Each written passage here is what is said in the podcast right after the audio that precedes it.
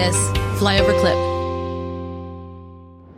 So, Katie, we were excited to have you here today, but actually, the person I would really love to talk to, to be honest with you, would be the perfect guest for us, would be your, your high school guidance counselor. So, I'm wondering, like, what kind of a conversation was that at 17 or 18 that, that this brilliant mind had this idea to take you through military intelligence and, and reality TV and stand up comedy to, to bring you to where you are today? To plot out that course, it took incredible vision. Who was this mastermind?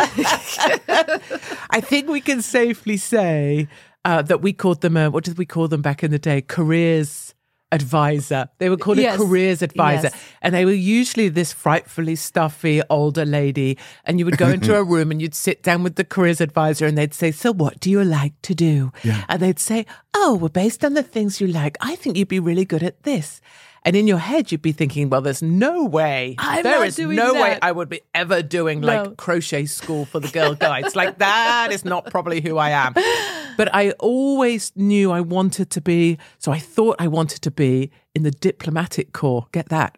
Okay. So the world's least diplomatic person, or certainly one of them, in my heart, I was like, I could be in the diplomatic corps and I could represent the government around the world in diplomacy matters. That's what I thought I wanted to do. You kind of do. You do. in a disruptive way. in Yeah. a disruptive way that's less diplomatic If, and if more. things weren't so crazy and so uh, deep, swampy, nasty, you probably could be more diplomatic. You're just having to now draw attention. I think that, but I think, you know, ultimately where I ended up going was to the military because it made perfect sense to me. You know, it was hard, it was tough. Uh, the the Royal Military Academy only took a limited number of people, particularly a limited number of girls, and I always liked that thing that was a bit more difficult, you know. So that's why I ended up at the academy, and I signed up to serve for 35 years, but I just didn't get to serve all of those. That's me and my mom. What, what- what did they think at Wow. that time? Because they're raising you. Were they like, this makes sense? Or were they, when you're going that path, were they like, you know, I think they kind of or? they just knew that I was always going to be doing something. You know, kind of my mum, she's so shy and quiet. Uh, Anona and my dad's Roy, and they're the most uh, down to earth, quiet country people. They come from farming. They don't ever want any attention. They don't want, they never want, you know, anyone to look at them or anything. They just quietly get along with their lives. So I don't know where I. The gene must have skipped a Yeah, I don't know where I dropped said I've- from or landed on my head or whatever, but something went on with me. I've heard you say though, like when you were like in school, you were definitely a rule follower, and you know you kind of just did what was, and then something changed at some point where you're like, okay, I'm not going to do this any longer. Yeah, because everything, and I don't mean this in a conceited way at all, but everything has always been really easy. So, like, school exams were really easy, and I could work out what the teacher wanted. You know, they wanted the homework done this way and 45 questions or 50 if you could. Brrr, get it done. chung. And so I could just get through all of that. Same with sports teams, same with everything. And nothing was really that hard.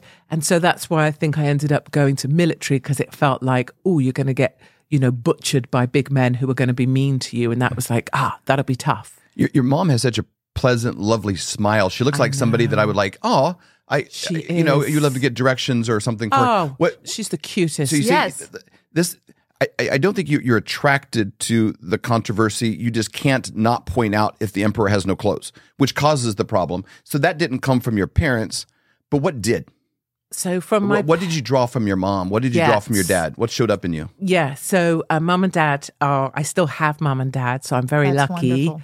Um, mum and dad have been married for over, so f- what am I?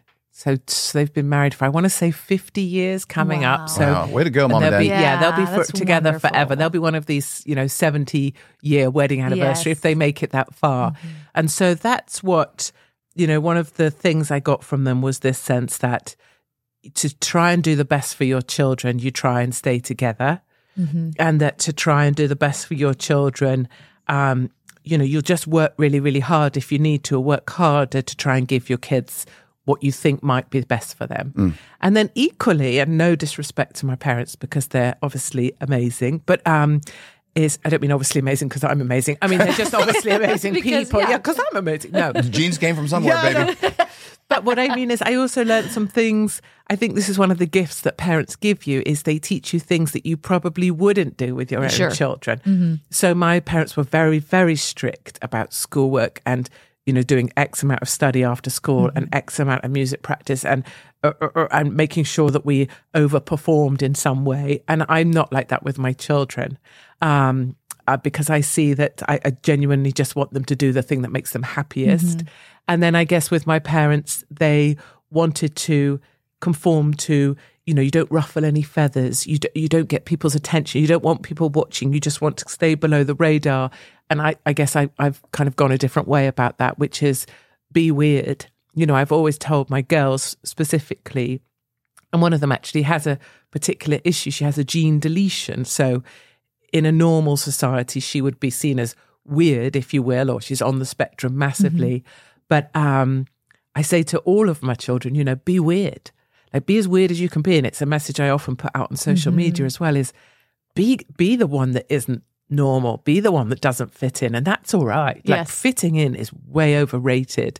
So I think that's kind of where my lane has has sort of netted out. I love that. Our founding fathers evolved the idea that you and I have within ourselves the God given right and the ability to determine our own destiny. But freedom is never more than one generation away from extinction. We didn't pass it on to our children in the bloodstream.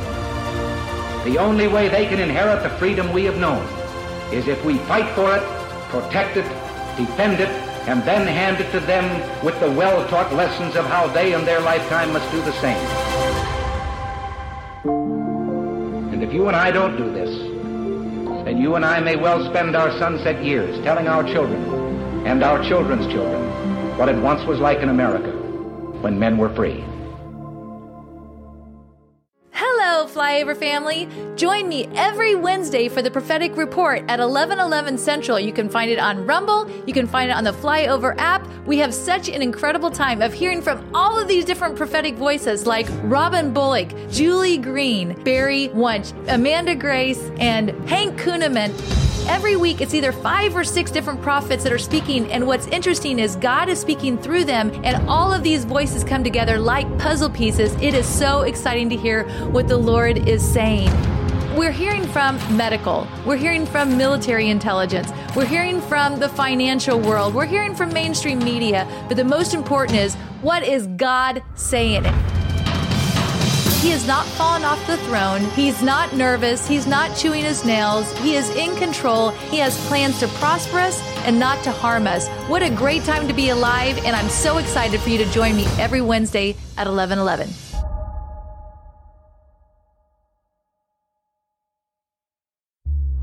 For more great content, go to flyoverconservatives.com.